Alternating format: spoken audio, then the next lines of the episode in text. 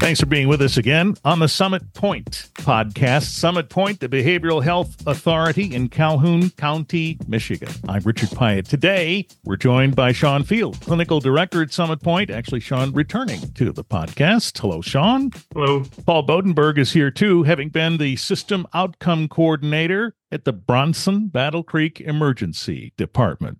Welcome, Paul. Thank you. This is one of these episodes where we like to shed light on the community connections that Summit Pointe has in Calhoun County. And it may be no surprise to you that there is a coordinated effort between Bronson Battle Creek, the emergency department, and Summit Pointe First Step.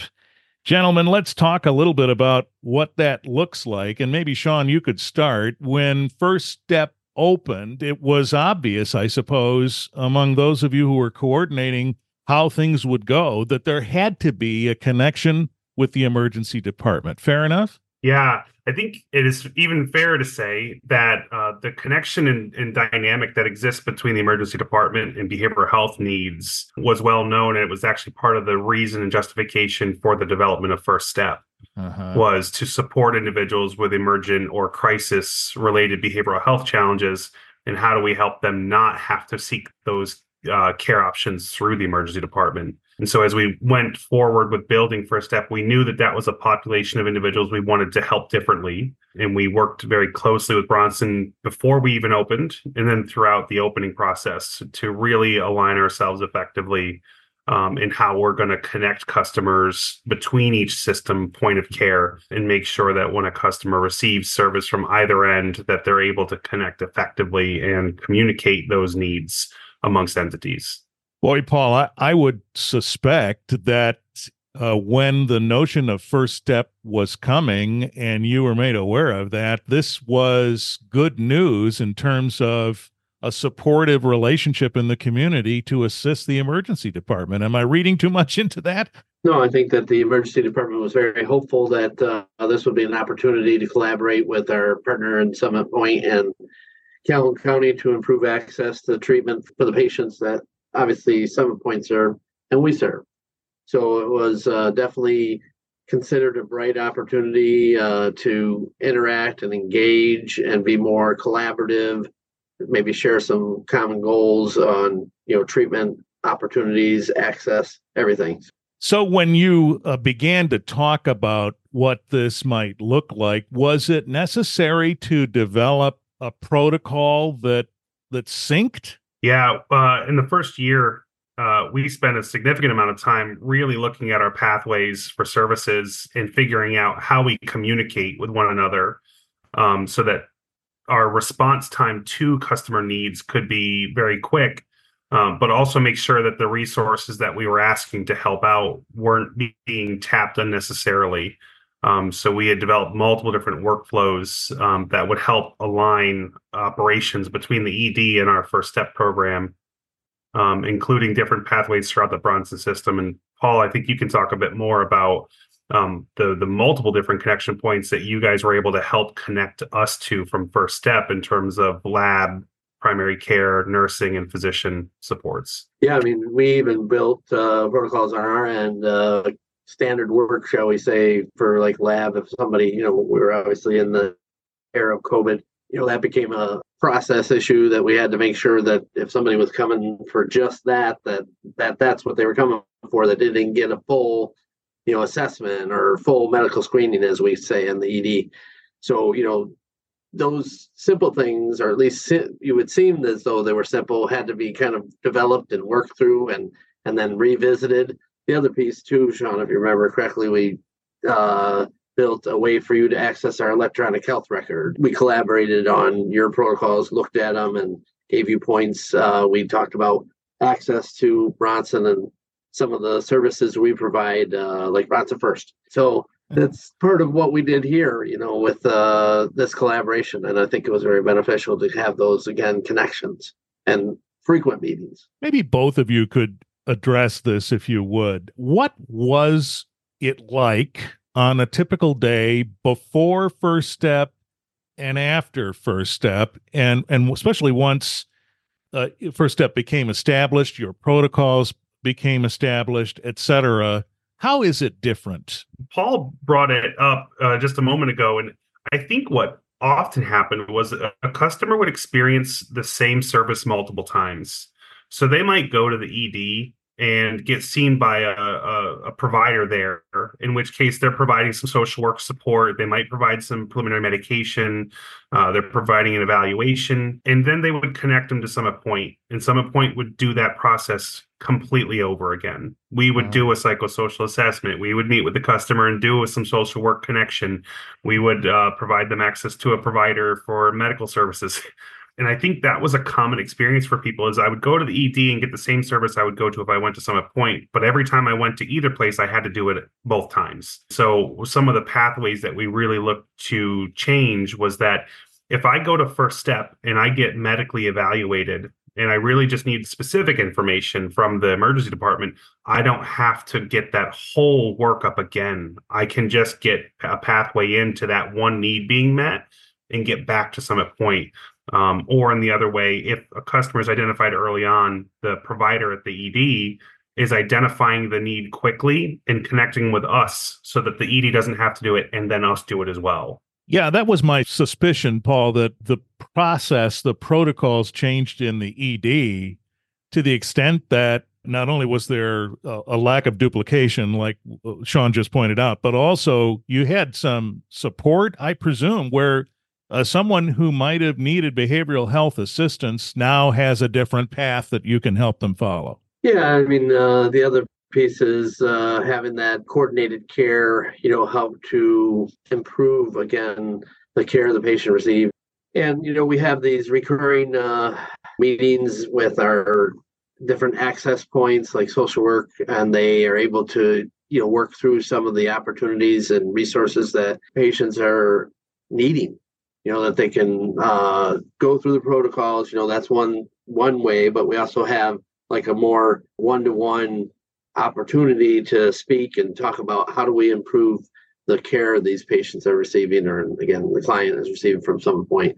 So it's all about uh, really making a big package of it all you know the protocols the collaboration and then the continued uh, care uh, and looking at case by case basis and just an overall well-being of the patients. I presume, though, after you evaluated what the protocols were, you had to have a way to evaluate how the outcomes were were eventuating, right? So you had to come up with some goals that were in common. Yeah, I mean, early on, uh, we didn't really think about that because we were really focused on our collaborative protocols and kind of building the you know interaction and collaboration but you know, towards the end of the first year, we identified uh, goals that we wanted to, you know, look toward the next year, and then we highlighted those goals and we said, where are we deficient, and what are our opportunities, and we address those on a regular basis, and then we also uh, did that for this next year. We enhanced our goals. We looked at a more specific area of opportunity, maybe even because you know there's so many different metrics that you could look at when it comes to patient care. You know, you could look at uh, how many times did they return? How many times was it their first visit? Was the services available at first step versus the ED type of thing? You know, there's just so many factors that we look at. And so we tried to really identify those in the first year, set the goals, and say, hey, did those goals work? What worked? Then we moved uh, those that didn't work forward to try and hone in on it a little more in depth and address them in the coming years. Sean, I, I would imagine that before First Step opened, people in crisis, behavioral health crisis, went to the ER. That's just what they thought of. So this connection was important to establish and, and really help people understand there's also a different option. But if they did go to the ER, then what do we do? Is that right? Yeah. The Summit Pointe has maintained crisis services for a long time um, but unfortunately, what it really amounted to without access to the care providers 24 7, that's where you ended up getting your behavioral health services after 5 p.m., Monday through Friday, and then on the weekends. The ED was the place to go. And so it was really a benefit to us that when uh, we were able to open First Step, we were able to provide a resource for individuals that they still might end up at the ED, and that's not necessarily, not necessarily the wrong place to be, but it makes it so that that person going there has another option or a next option. So, um, you know, one of the metrics that Paul had mentioned was really for us being able to pay attention to how often are people coming back to the ED, especially if it's for the same reason. That was a space that we really felt that we could have an impact in making sure that when a person goes to the ED for a mental health uh, need or associated um, challenge, we are able to resolve that need and then keep them in care effectively so that they don't end up back at the hospital to receive emergent care. And having that connection and that real time access um, was pivotal in being able to connect those people effectively. Paul, do you think this setup that you now have, this connection you have with Summit Pointe, has improved and and helped the processes in the ED?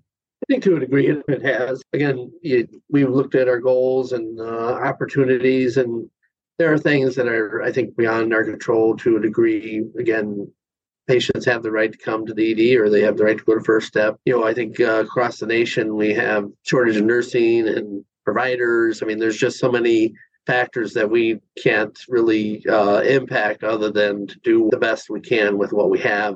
And I think in that light, yes, we have made some great progress. But there's uh, always, even though I'm an optimist, there's always there a better opportunity, especially when it comes to services and access. Yeah, sure. Sean, you probably uh, are looking at that constantly too. Yes, absolutely.